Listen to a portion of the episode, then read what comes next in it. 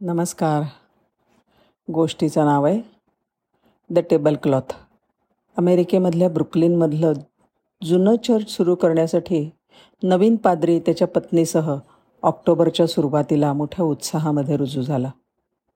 त्यांनी पाहिलं की चर्चची खूप डागडुजी करायला हवी होती आणि त्यांनी ते आव्हान स्वीकारायचं ठरवलं. शिवाय असंही ठरवलं की ख्रिसमसच्या पूर्वसंध्येला पहिली सर्व्हिस करायची. नियोजनपूर्वक खूप काम केल्यानंतर अठरा डिसेंबरला रंगकामासुद्धा सगळ्या गोष्टी पूर्ण झाल्या. पण एकोणीस डिसेंबरला भयंकर वादळ येऊन थडकलं आणि त्याचा मुक्काम दोन दिवस राहिला. एकवीस डिसेंबरला पाहिलं तर छताला गळती लागली होती. पादऱ्याच्या पोटामध्ये धस्स झालं आणि थोड्याच वेळात व्यासपीठाच्या मागचा सुमारे वीस फूट बाय आठ फूट एवढा मोठा प्लास्टरचा तुकडा धडाम दिशी खाली पडला. काय करायचं हे काही त्याला सुचेना. ख्रिसमसच्या पूर्वसंध्येची सर्व्हिस होणार नाही असंच वाटून तो घरी निघाला. जाताना वाटेत एका ठिकाणी त्याला जुन्या वस्तूंची विक्री होत असलेली बाजारपेठ दिसली. तिथे ते दोघेजणं थांबले आणि त्यांना देखण्या हस्तिदंती रंगाचा हाताने एम्ब्रॉयडरी केलेला सुंदर टेबल क्लॉथ दिसला.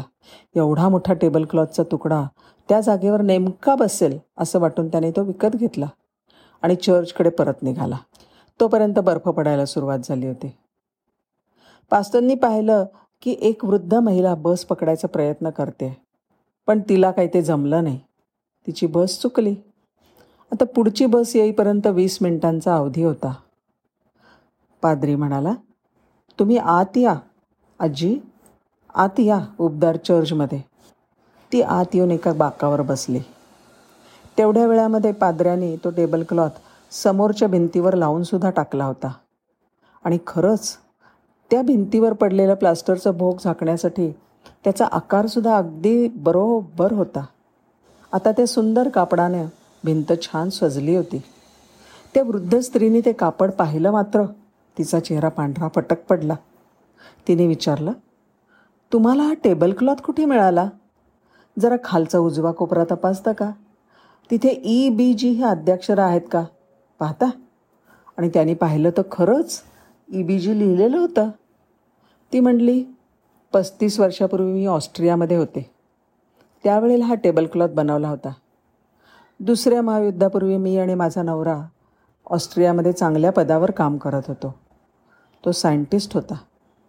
नाझींच्या जाचामुळे आणि धाकामुळे मला आमचा देश सोडावा लागला. पण माझा नवरा काही निसटू शकला नाही. तेव्हापासून मी त्याला काही पुन्हा पाहिलेलं नाही. हे ऐकून पादरी म्हणाला आजी या टेबल क्लॉथबरोबर तुझ्या खूप भावना गुंतल्यात. तू हा घेऊन जा तुला. पण तिने नकार दिला. नको रे इथेच तो शोभून दिसतोय.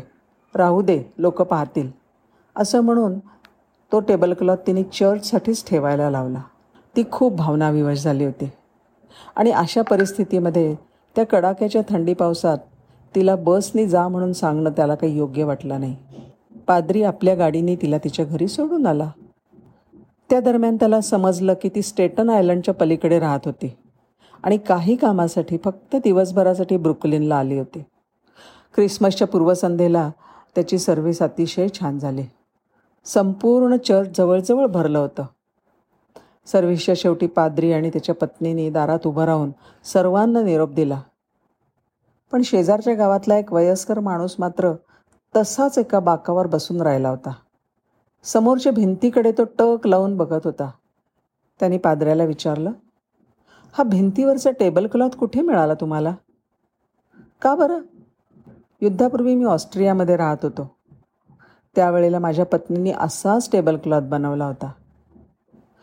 नाझींच्या अत्याचारामुळे मी माझ्या पत्नीला सुरक्षेच्या कारणामुळे देश सोडून जायला भाग पाडला. आठवड्याभराने मी जाणारच होतो.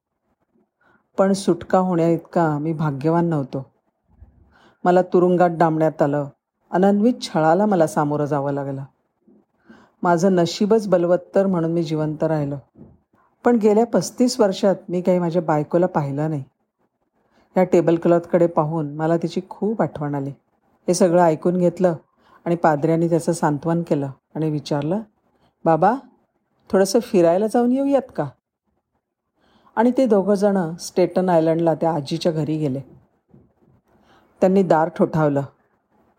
आजीनी दार उघडलं आणि आणि त्याला कल्पनातीत पुनर्मिलन सोहळा बघायला मिळाला. ख्रिसमसची भेटच मिळाली म्हणा ना पास्टर रॉब रेड यांनी सादर केलेली ही सत्यकथा आहे. ते म्हणतात जे होतं ते भल्यासाठीच होतं. आपल्या आयुष्यातील घटनांविषयी आपण अनभिज्ञ असतो. पण प्रत्येक गोष्टीच्या मागे परमेश्वराची काही ना काहीतरी योजना असते. देव रहस्यमय गूढ मार्गाने कार्य करतो हेच खरं. धन्यवाद.